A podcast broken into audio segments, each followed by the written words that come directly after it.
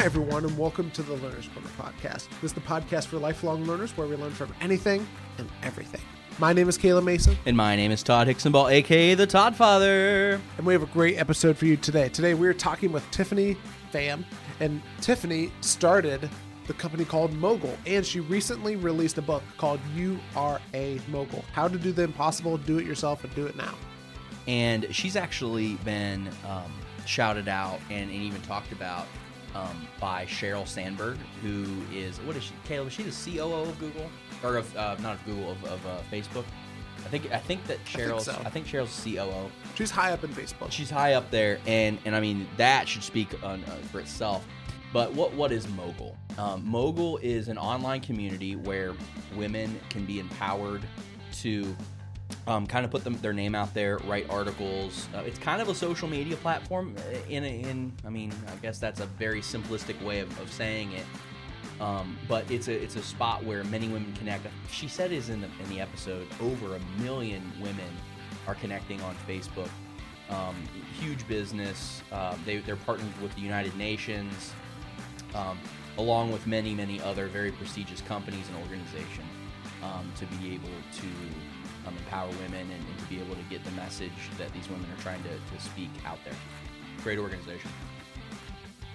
However, before we get into that conversation with Tiffany, we'll, we want to remind you that all throughout the month of October, and to celebrate our 100th episode being released, we're releasing two episodes throughout the entire week.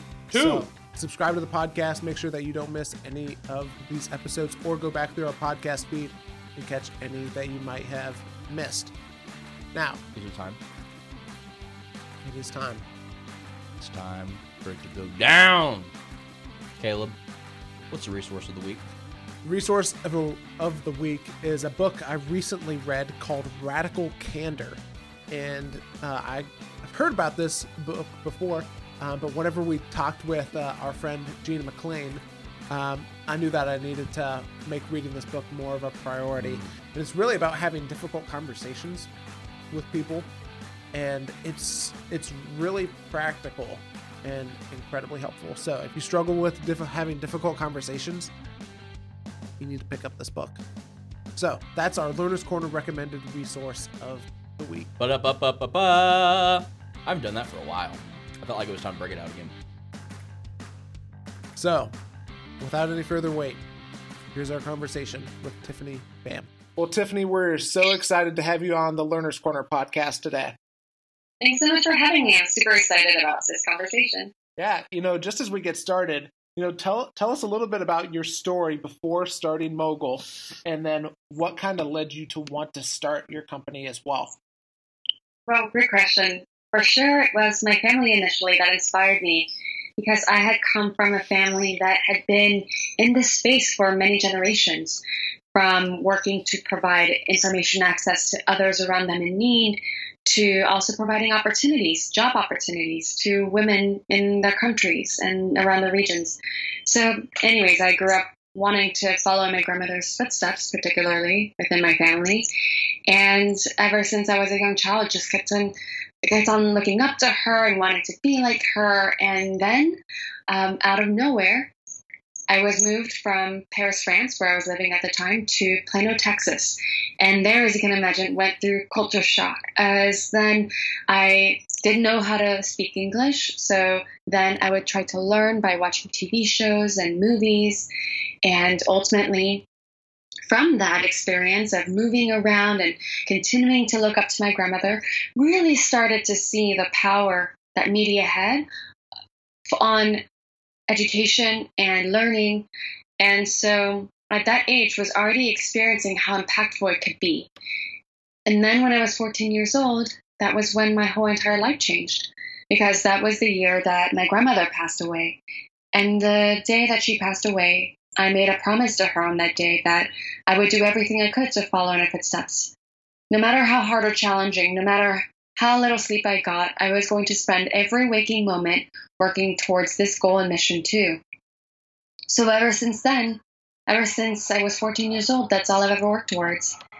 And then literally then by age 16, I remember applying to Yale because I had seen it in a TV show. Much like the rest of my life, you'll start to very quickly see the pattern. I would see TV shows and movies, and that would influence my decisions thereafter on what to do as well. And, anyways, in that example, I saw Gilmore Girls. I saw Rory Gilmore going there, even though even though I didn't have the funds to attend. I wrote them an essay pleading and, and begging for them to let me in if they would just give me the chance. I knew I could do this one day, and then they let me in. And fulfilling my promise, I very much ended up going to Yale and then running the school newspaper, just like Rory, and subsequently just like my grandmother. And then subsequently after that, saw a movie called Legally Blonde. And then she goes off to Harvard in, in grad school. And that's when I realized to myself that again, to fulfill this promise to my grandmother, I needed to know every facet of the media industry and technology industry inside and out. And one of those ways would be to learn from the financial side, to learn more about business strategy. And so I applied to Harvard Business School and and ended up becoming one of their youngest students. And subsequently went there, ended up then taking on jobs working for one of the presidents of BBC, who actually years later is not only a close friend, but mentor, advisor, and also a part of Mogul on our board. And then finally worked for one of the presidents of HBO and one of the presidents of CBS. And then from there became one of their youngest directors there when I ended up even further realizing that I needed to do more. I needed to take on more side hustles at night to fulfill this promise. So ended up at nights taking on side jobs after my job at CBS during the day. And those side jobs included working with the vice mayor of Beijing and also my third job working with Hollywood talent, producing feature films and documentaries so as to highlight different social issues that needed more global awareness. And so then fast forward, and what happened was that I woke up one day by chance. I'd been listed on one of the first years that this came out ever, and it was called the Forbes 30 Under 30. And my email address was attached to that, and all of a sudden, so many young women started to email me from around the world asking me for help and advice on how to get these three jobs too. And so I would write back and they would tell me my letter had changed their life. And that was how I came up with the idea for Mogul, realizing that that what if instead of sharing all this advice one on one behind the scenes, we had a platform whereby millions of us could share our ideas and opportunities and insights and obstacles and challenges and struggles amongst each other and become that much better and stronger together. And so finally, fast forward again, as I came up with this idea, I looked around and I had no money to hire a team of engineers. But what I did have was a willingness to work hard always. And and do this myself. And so I rolled up my sleeves, and every single day I'd work for the president, one of the presidents of CBS. I'd work for the vice mayor of Beijing. I'd work for Hollywood talent all throughout the night. At 3 a.m., I would be done. I would teach myself Ruby on Rails. And after a couple of weeks, I built the first version of Mogul. And then I sent it out to the thousands of young girls following me online. And we ended up exploding to become one of the fastest growing platforms for women ever. And so that's how, why I started Mogul. so I want, I want to go back to something that you said earlier because I identify with it a lot. Um, I'm I'm kind of in uh, you know following my family's footsteps as well in uh, in that. And what I want to ask you is, did you ever feel any any pressure that you put on yourself um, from trying tr- from trying to live up to you know the legacy that your family has uh, you know, provided or kind of started down that path? And then how how did you deal with that if you did feel any of that pressure or self imposed pressure or whatever it may be? That's a fair question. Um, I, I didn't feel necessarily a pressure to succeed, but I felt a pressure to give back to my parents for all the sacrifices that they made for me along the way. And they never asked for that. They never asked for me to give them anything but love and care and to be a great daughter. And, you know, my father, even still to this day, says, and as he said, even in my early childhood, that it wouldn't ever matter, no matter how successful I was or how smart I was, etc. So long as I was a great daughter, he would always like just be the proudest father ever. And so that's the kind of environment I grew up in, just such caring, loving parents. And um, and for whom I would do anything because they did everything for me, you know, sacrifices, endless sacrifices throughout their lives to take care of their children, my siblings, and me. And so I put pressure on myself to always ensure that one day I would be able to give back the way they did to me. Tiffany, you've shared that you've worked for different organizations that are pretty prestigious, um, HBO, CBS. Um, you've gone to incredibly, you know, an incredibly prestigious school in Harvard, um, and, and to their business to their business school, which is I don't know. It, there, there's probably somebody out there going to yell at the at their car radio right now saying it's not ranked number one, but it's it's up there as one of the best business schools to go to in the world. How have you managed to be able to put yourself in these positions? Is it just hard work? Is it um, was it knowing people? How, how have you been able to find yourself in arenas consistently where the influence is mag- is just magnified? That's a great question, and I'm so excited to be able to share this answer because you see the glossy on the outside, you see the big names, and you see a lot of like you know immediate success, but it totally wasn't that. It totally was so much effort behind the scenes and oftentimes reaching out to so many people because with high volume comes many no's, but also finally a one yes. And with that one yes, that becomes what everyone else sees. So, you know, at the end of the day, I think what I'm excited to share was that with each thing that you may see as a success, probably came with it so much failure that I'm equally proud of. I love the fact that I reached out to 50 role models who then led me to one collaboration out of those 50, you know, that then became that side hustle that you see and that ultimately became one of the three jobs I had and I, I shared with you today. That was ultimately the secret sauce for me.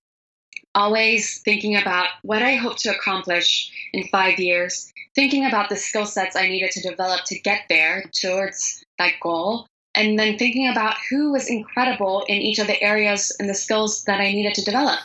You know, in terms of, for example, my dream, it was developing this business one day to follow in my family's footsteps, my grandmother's footsteps. So the skill sets I needed to develop were to ultimately uh, be a great marketer and great salesperson and great business strategist and great product and tech person and content creator and distributor. And of course not be the best at it because eventually as you build your team then then hopefully everyone will complement you in those areas where you weren't an expert before. But subsequently as a result of being able to know it at least you could proceed forward in that direction um, so I would work backwards from that dream towards the skill sets, towards the role models who are really great in those areas. And then from meeting with those role models, I would ask if there was any way to collaborate with them. And from there would emerge the one or two side hustles that you're referring to. So yeah, so at the end of the day, um, that's how I did it. And same thing for anything even more formalized than the side hustles, whether it was an internship or a full time job with each full time job that I get to share today, there were probably so many I was applying to and so many internships I was applying to as well to get the one that I get to share today. So, it, what it sounds like um, to me, just as I'm kind of reading between the lines, you have an, a, a tremendous amount of self awareness, but also an emotional intelligence to read the room. As a leader, as a person leading a, a successful organization, um, how what do you look for whether it's an employees or you know on the platform that you have for for young women today how are you helping to propagate this idea of becoming more self-aware and having emotional intelligence to be able to to really succeed i mean because it takes a tremendous amount of both of those things to do what you did um, and, and, honestly, you know, listeners are, are probably laughing right now because I talk about emotional intelligence and self awareness a lot. Um, so how how do you see yourself in those two areas, and then how are how what are you looking for in others as it pertains to self awareness and emotional intelligence? That's such a great question. And ultimately, it has not evolved too much from what was earlier on, what I was looking for versus now in terms of other team members and how we collaborate. Um, I look for people who are um, easy to get along with, flexible, willing to grow as organization grows. Um, and therefore, because of that willingness, they're a mogul to me because a mogul is someone who is ultimately rolling up their sleeves, willing, a very willing person to learn, to develop themselves, to develop others, um, excited to to make any mundane task become extremely exciting and therefore exciting others along the way and making themselves a really great team player in this way. So there's a lot of in that um, description, uh, basically some tying threads the tying threads are again a willingness a, a willingness to learn a willingness to participate a willingness to help others and help themselves. And um, and so that's the kind of emotional intellect that i look for. And i definitely even you know for sure cherish eq more than iq actually. Uh, i mean ideally our ideal candidate is extremely sharp and um, so top of their game that they're the world class like expert in this particular area we're hiring for. That is though very much you know something that we can see. Uh, we have you know hundreds of candidates for one role, for example, when we uh, are hiring for the team towards a specific function who are incredible in that function uh, because of their skill sets and all the experience they developed along the way. But the rare combination is that plus someone who has tremendous emotional intelligence, who is loving and caring and kind and authentic and generous. And though I would rather have that than the former. So we go for the combination. Yeah. So I want to go back to um, you know whenever you whenever you were just starting uh, what were some of the key decisions that you made either at the beginning or as the business was growing that have helped you take the company to where it is today? What were some of the lessons I learned early on? Yeah, what what what were some of the key decisions that you made at the beginning of Mogul or as you were growing that has helped take Mogul to where it is today? Great question. Well, some of the early decisions that helped it kickstart up were probably me becoming a super user initially. It was a lesson that I learned from a fellow founder. He probably has no idea that I was listening so intently. Years prior to even starting Mogul, I remember the, that lesson influenced me, and I still to this day cite it. So thanks to him. Um, but basically, it was again to become a super user of your own tool or software that you develop. And as a result, I remember posting about my raw, real emotions at that time. I at that time was actually going through a breakup. Um, I had been with this person for a very long time, and then around the time that Mogul launched, uh, he all of a sudden made me choose choose him, get married, move in, or launch Mogul. I know why the binary decision. It did make sense, but he was going through a phase of his life and asked me for this choice, and I very heartbrokenly chose Mogul, and as a result of that, um, at that time ended up then feeling a need to share my raw, real emotions and struggle and, and challenge with others. And I did it through the Mogul platform. So I would post, and then my posts about the challenges I faced would reach 13 million women. Every single time I post, 11 million, 13, 12. And it kept on reaching that level of traction. So that early on was a way in which to reach that eventual audience and user base for Mogul. And then finally, next, it was then about taking all those moguls that were coming and ultimately building a community around them. So for that, you know, bringing on an early team alongside me, um, that was a key decision. I brought on collaborators who then became our longtime founding team members that subsequently, you know, are now lifetime partners of Mogul. And so ultimately, that was a key decision to work with those ongoing collaborators who knew me so well, I knew them so well that we could establish early traction and who were so incredibly loyal that even years later, they're still at Mogul.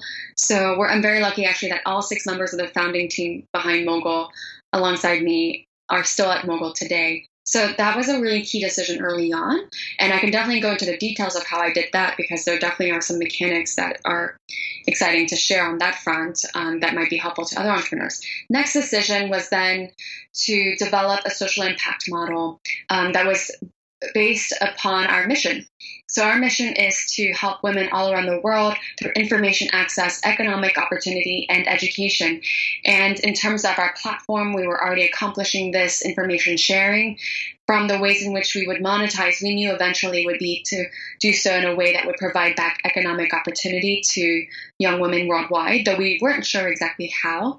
And then in terms of education, we started developing uh, courses inside the company. We started developing internally 1,200 course modules to provide back to our users.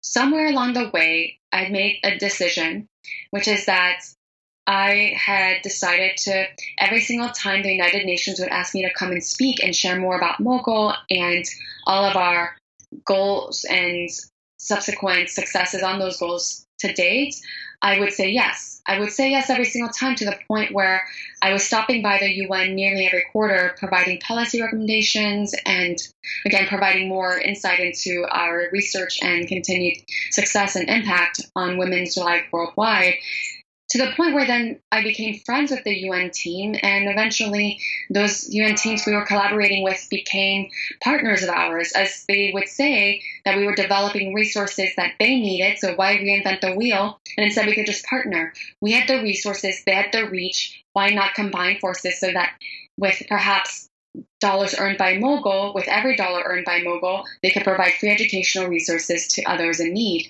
So we developed that model because of that partnership. It took nine months of negotiation.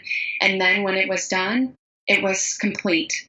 For every dollar Mogul would earn, we would provide free educational resources to women in need through our international partners, including the United Nations, as part of that. Finally, the last part is uh, a key decision that we made on monetization. I mentioned along the way that we wanted to build our monetization model around providing economic opportunity, but we didn't know quite how. Well, to develop that, we eventually just at least started with one aspect, only to later expand towards where our users and our partners were leading us.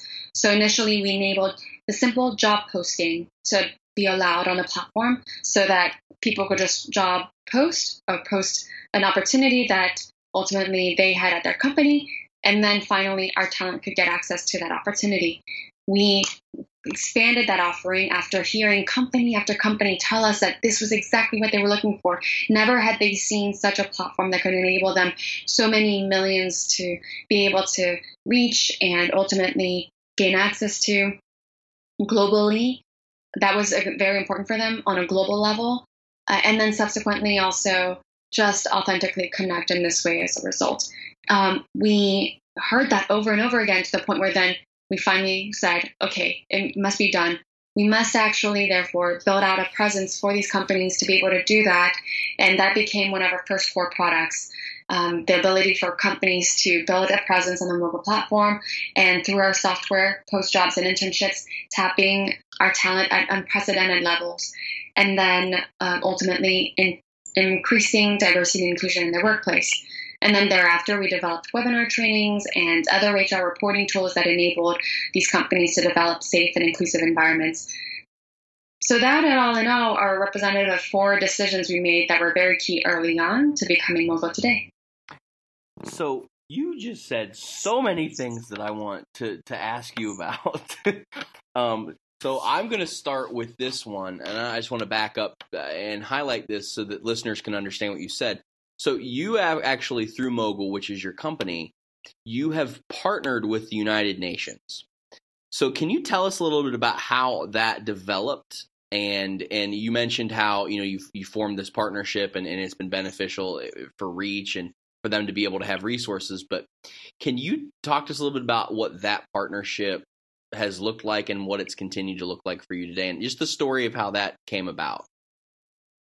So what happened was that initially, actually, rewind back quickly to when I was a little girl. I loved the United Nations so much. I thought it was such an incredible entity, and I could not wait to work there one day. Back before I was even thinking about the promise that I would eventually make to my grandmother.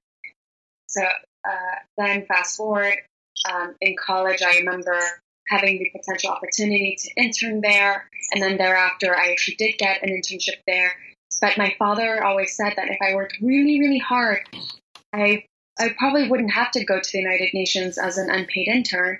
Instead, one day, if I worked really, really hard, perhaps they might even invite me there as a guest and to present the hard work that I had done. And I don't know to this day why he said that because had it not been for Mogul, I don't know how else that could have happened. But because of Mogul, he was absolutely right. It happened within the first year of starting Mogul. They immediately asked me to come and share more about Mogul to their delegation. And all of a sudden, a, a one year anniversary, I find myself talking about our impact and getting a chance to meet with all these UN officials and representatives that subsequently told me one by one within their respective departments that they wished to partner. Over time, that initial partnership with each of them was simply more speaking engagements. So it didn't at first look like what it is today, where it, whereby it is now a formalized agreement signed, etc. But at the time was just me always coming by and sharing, and I kept on saying yes and yes. And that doesn't mean everyone who's listening to this has to say yes and yes and yes to every time someone is asking you to speak somewhere. But for me at the time, it was an opportunity to continue building a friendship that might turn one day into a long term relationship. And of course, that's what happened. It turned into a friendship whereby every single quarter I was coming by and sharing more, sharing more insights, developing more strategies together to the point whereby over time we learned what their strategies were, that they were planning on developing courses of their own to distribute to women worldwide. And we had already developed them. So they said to themselves, why recreate the wheel? We can just combine forces and distribute your resources to our women constituents in over 93 countries. And then from there, we can create major impact in this way. So then we put together an agreement over the course of nine months, which for them, they told us was record speed. They never put something that together that fast. For us, as you can imagine, that was very not record speed. we were like, wow, this has taken like the lifetime of the whole entire startup. But um, no, but we were so grateful. And the day that we signed is still one of the proudest moments of my life. Um, just getting a chance to uh, have both parties present in the room, um, and each one signing their part of their formalized memorandum that shares ultimately the responsibilities of each partner, which on our end is the development of those courses and the distribution of access to those courses through um, the UN entities that are part of the partnership.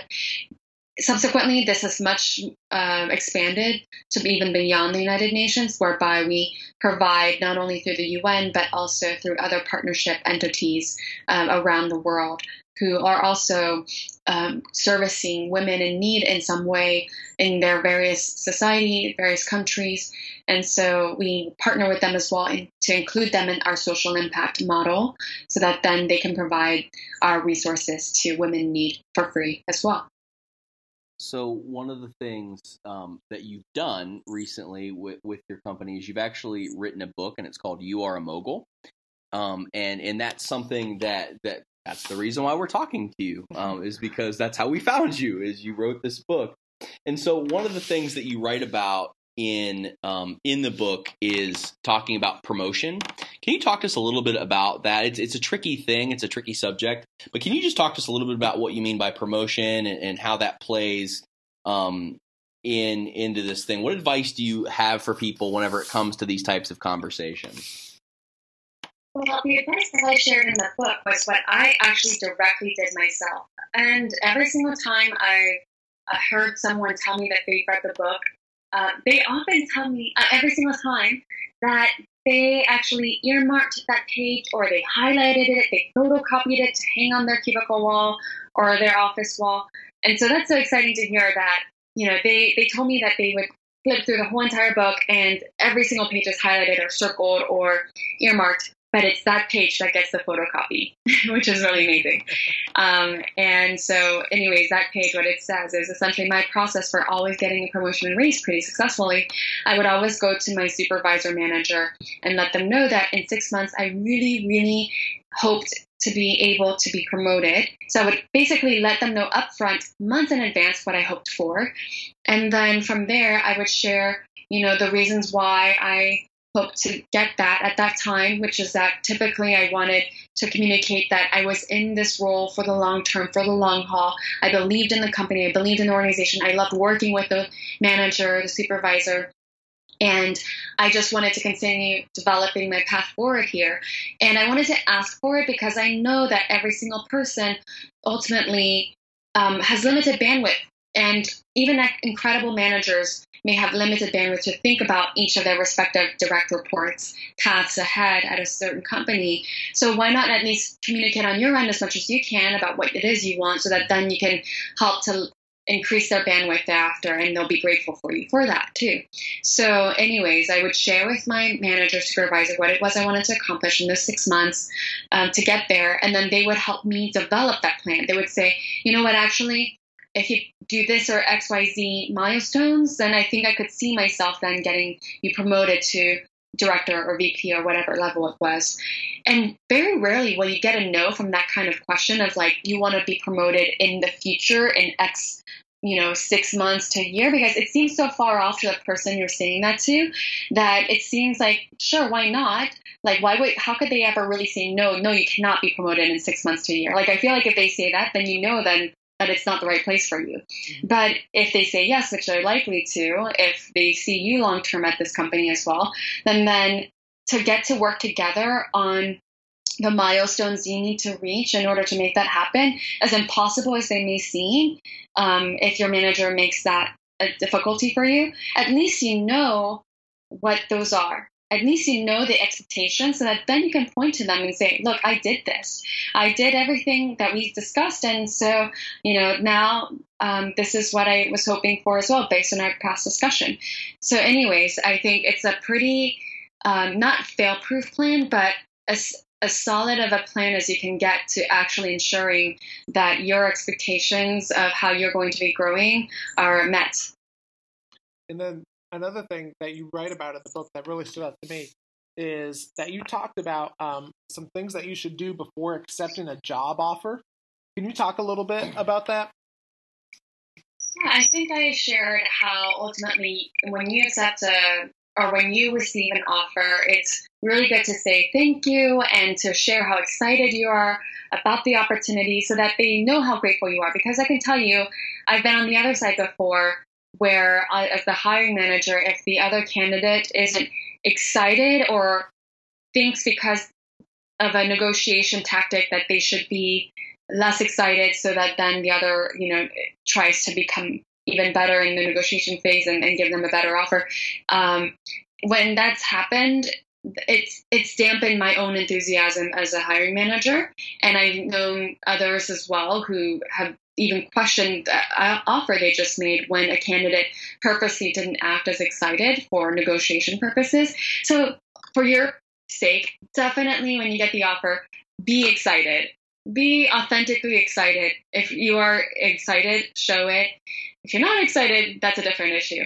But if you are, show it, say it, however, do indicate that you'll get back to them. You just need to discuss internally or with your family more about the offer, and you look forward to getting back to them as soon as possible.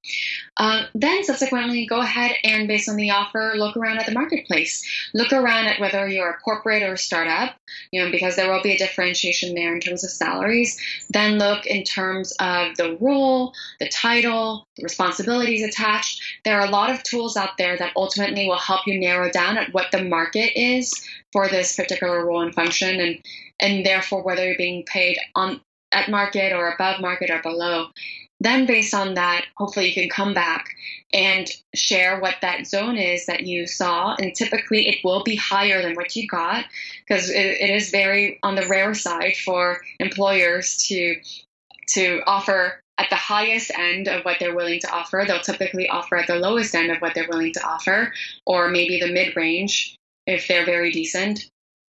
But typically they anticipate the candidate negotiating, so they'll come in lower. So as a result, come back and go ahead and offer, you know, that you would love to accept the role at this if they can meet you at this range and or, you know, this number that you've pinpointed and explain your rationale as why you know that it's at the market and or you know in this role you anticipate um, taking on these responsibilities that will, you know, so provide significant value to the company and um, that you'd like to, you know, really hit the ground running on this. Use positive framing. Try not to, you know, use negative framing as much as possible, and then, and then ultimately from there, they'll hopefully come back and increase the price, and and you'll be able to accept. So switching gears a little bit. One of the challenges that every organization faces um, is that of systemic bias because of you know sexism and Mogul has become an organization that is really leading the way in helping organizations you know um, help everyone experience more gender equality. And so, what have what have you done at Mogul to help overcome some of these biases and better promote um, gender equality in the workplace? Well, ultimately, within our our own webinar trainings, actually teach Fortune 500 companies and their, their respective employees how to overcome unconscious biases within their workplace.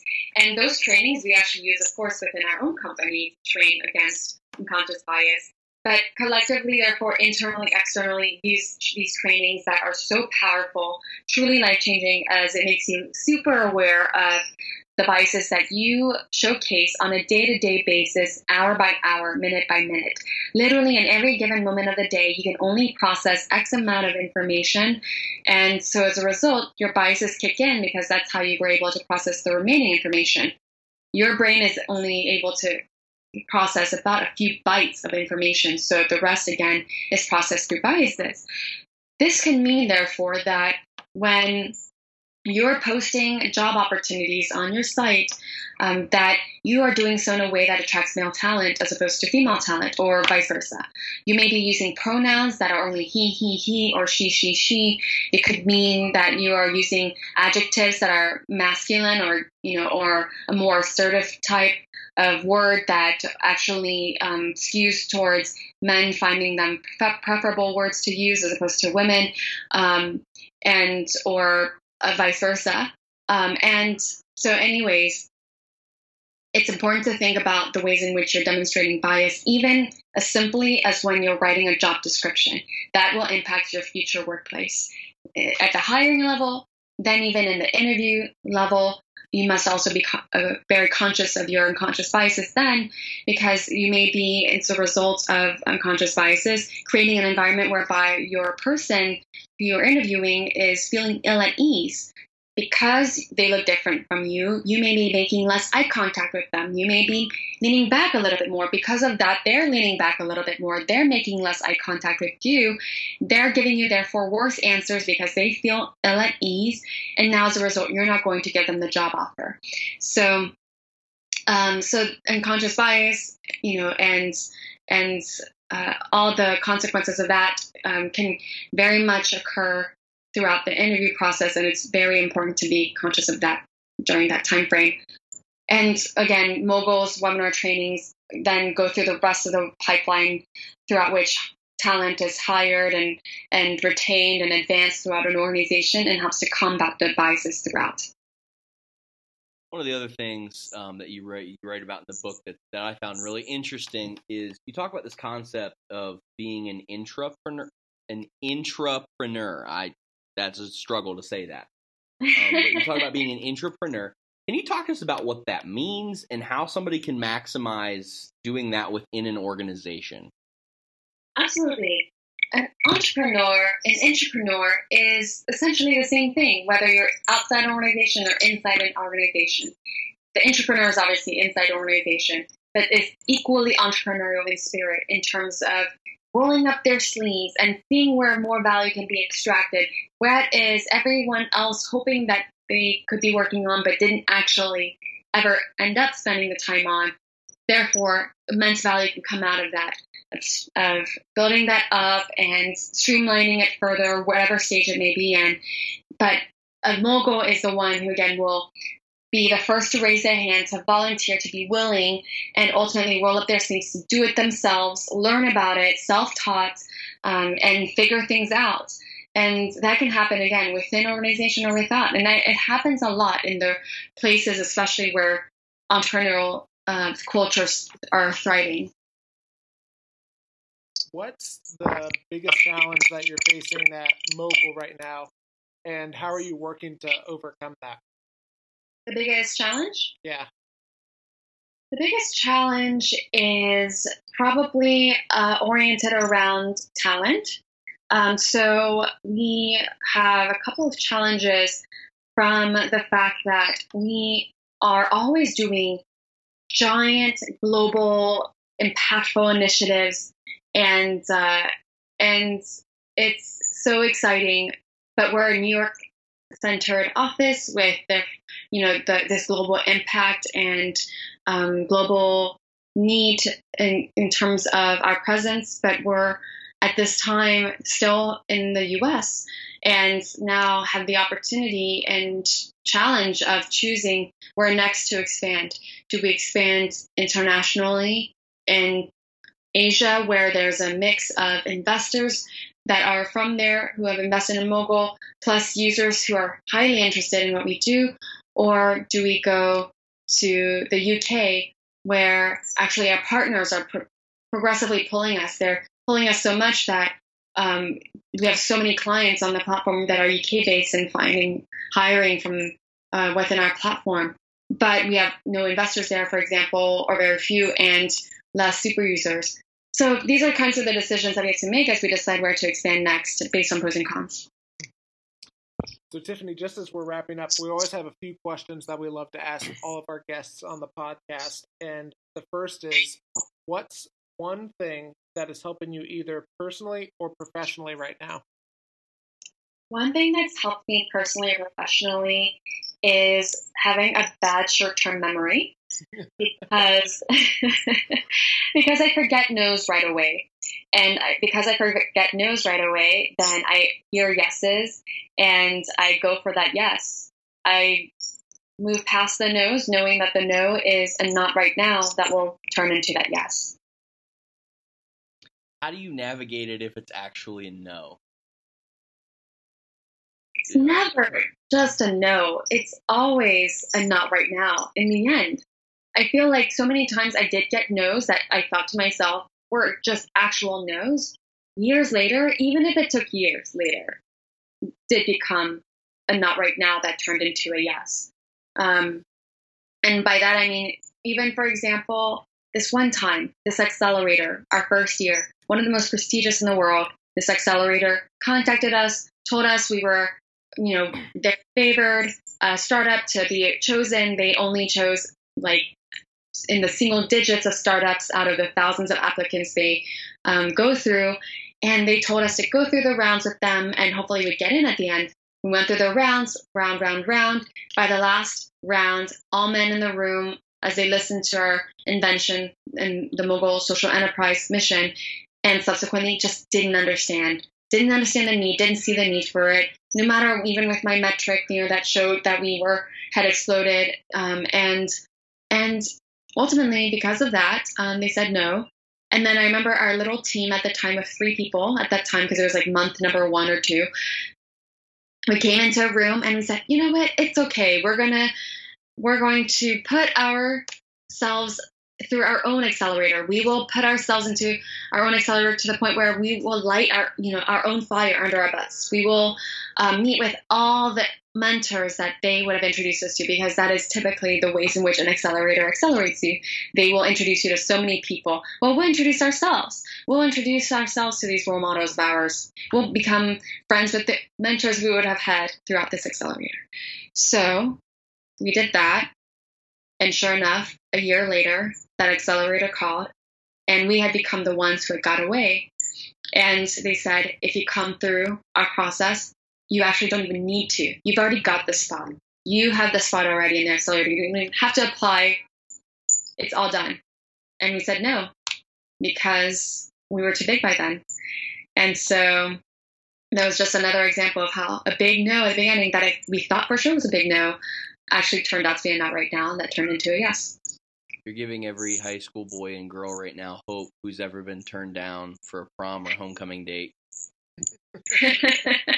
oh, definitely. And even that has stories on where I was saying um, what's what's one one what's a piece of advice you would give to somebody who's eager to learn?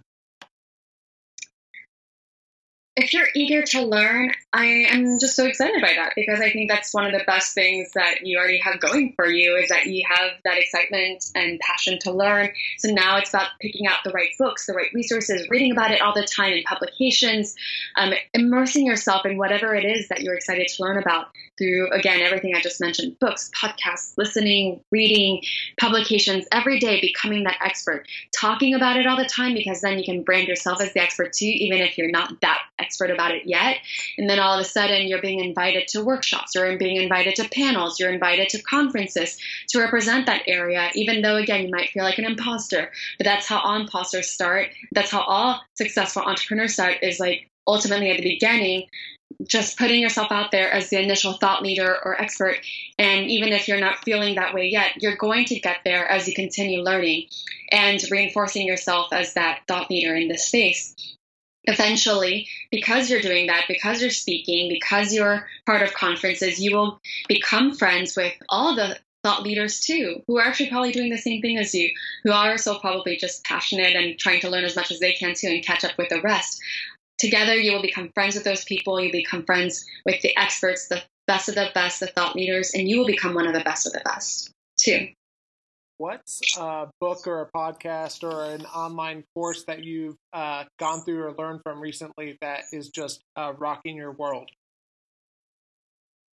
So many. I, there are so many courses that I'm so grateful for. Um, what recent and some not so recent, but deserve shout outs from what, what I used to learn how to code. It was called Ruby on Rails tutorial by Michael Hartl. It changed my life. It was a PDF available online. I've also credited Dale Carnegie audio tapes to being what enabled me to become a very calm leader. I'm known throughout our organization as being very calm, and it's because of his lessons early on. He taught us, me, you know, since we used his tapes to learn how to speak English when I was 10 years old. Um, he taught me early on to not stress out, to think in any moment in which I'm experiencing irritability, to think about whether that moment is going to be so important in five years, such that it deserves all this irritation now, deserves all this stress now. And the answer is almost always no. So whenever I think of those two lessons, um, or from Michael Hartl to Dale Carnegie, I'm so thankful for them. If you could have everybody learn one thing. And this thing could be preparing the perfect cheesecake. And I love cheesecake. Or it could be, you know, something highly philosophical um, or, or a business principle. What would that one thing be? I would them realize and learn that Anything they set their mind to is not impossible. With their hard work and dedication, anything is possible. They can do themselves and they can do now. They can, if they want to learn, they can set about researching everything it is that they should learn. They can get all the experts on that matter to be their friends and collaborators and thus even learn even more and and become at the forefront of this area that they want to learn more about. And if it is a business that they wish to build in that area or join organization in that area, they can absolutely do so and reach the top. And then our final question is what are you learning right now? Right now, I learn a lot in terms of professional and personal. So, on the professional side, I feel like I'm spending a lot of time thinking through next level. Um, you know, last week our book came out, You Are a Mogul, as well as our first time conference ever, bringing nearly a thousand attendees together from over 100 cities, 25 uh, states, and seven countries. And it was brilliant. We got so many hundreds of letters letting us know it was one of the most life changing events of their lives. It was called Mogul X. um, and how Mogul X has just transformed their way of thinking and doing and, and learning. And so that was really exciting. So we launched those two initiatives, and then we actually also launched a mobile app very quietly. It's being globally rolled out right now through our super users, but it's actually available in the Apple App Store and throughout which others can converse with one another. Um, our women worldwide can converse with one another, women and men both actually, but all ultimately providing obstacles and challenges and struggles to each other so that ultimately they can talk about it and get that real raw advice. And so, anyways, because of all these new innovations, um, especially with the mobile app, which actually um, involves some cutting edge, newly uh, patent pending technologies, um, I'm thinking through all the ways in which to further scale these initiatives globally and continue impacting women worldwide in these ways. And on the personal level, I'm excited to spend more time with loved ones, and I'm learning as a result, you know, all these different exciting different cuisines to feed them. Um, teaching myself a different cuisine every single month to become really, really great at that cuisine, and definitely want to spend some time learning the guitar later, um, becoming better at Mandarin as well later, and and just um, always becoming a better version of myself in this way. Well, Tiffany, thank you so much for being on the Learner's Corner podcast today. If people want to continue to learn from you, from Mogul, and find the book You Are in Mogul, where's the best place for them to do that? You can definitely go on mogul.com slash Tiffany dash Pham if they want to follow me on Mogul. Follow me on all social media channels, Tiff Pham. Uh, T I F F T P H A M is my handle across Instagram and more. And then finally, if they download our mobile app on the Apple App Store, they will definitely find me there. And from that, especially get a chance to converse with me personally, one on one, and hopefully we can learn from each other. Awesome. Well, thank you so much for being on the podcast today. Thank you so much for having me. Had a really fun time. Okay, Todd. It's a great conversation. Lots of things to take away, but what's something you learned? Hey, I think one of the things that I really got out of this is um, the value of networking and making friends. Uh, I think a lot of what Tiffany's been able to accomplish, and a lot of what Mogul is about, is connecting and being able to have our have voices heard.